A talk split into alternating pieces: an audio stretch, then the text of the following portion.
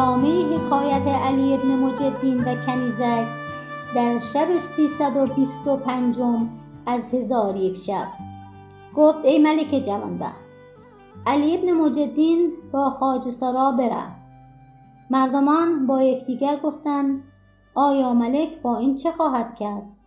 پاره از ایشان می گفت ملک با او جز نکویی نکند. اگر می‌خواست به او بدی کند او را نمیگذاشت که بخورد و پاره دیگر به حالت او محزون بودند.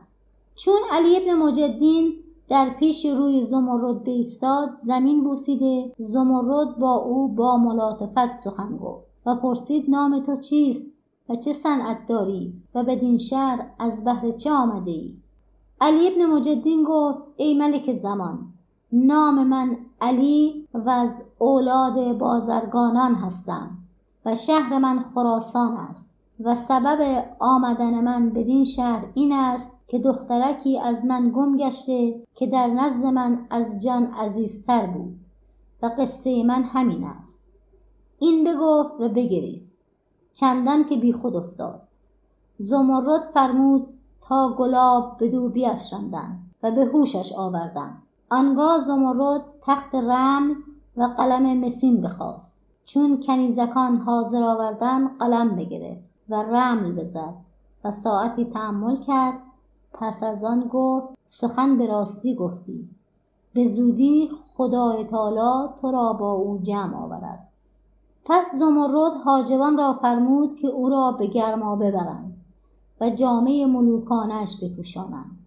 پس از آن بر اسبی نشانده هنگام شام به سوی قصرش باز آورند. حاجب او را به گرماوا آورد. پاره از حاضران گفتند چون است که ملک با این پسر ملاطفت کرد. پاره دیگر گفتند چون شمایل نیکو را جز نکویی نیاراست کرد. پس هر یکی از حاضران سخنی می‌گفتند تا اینکه از مجلس پراکنده گشته. هر یک پی کار خود برفتند و زمرد به قصد درآمده به انتظار رسیدن شب بنشست.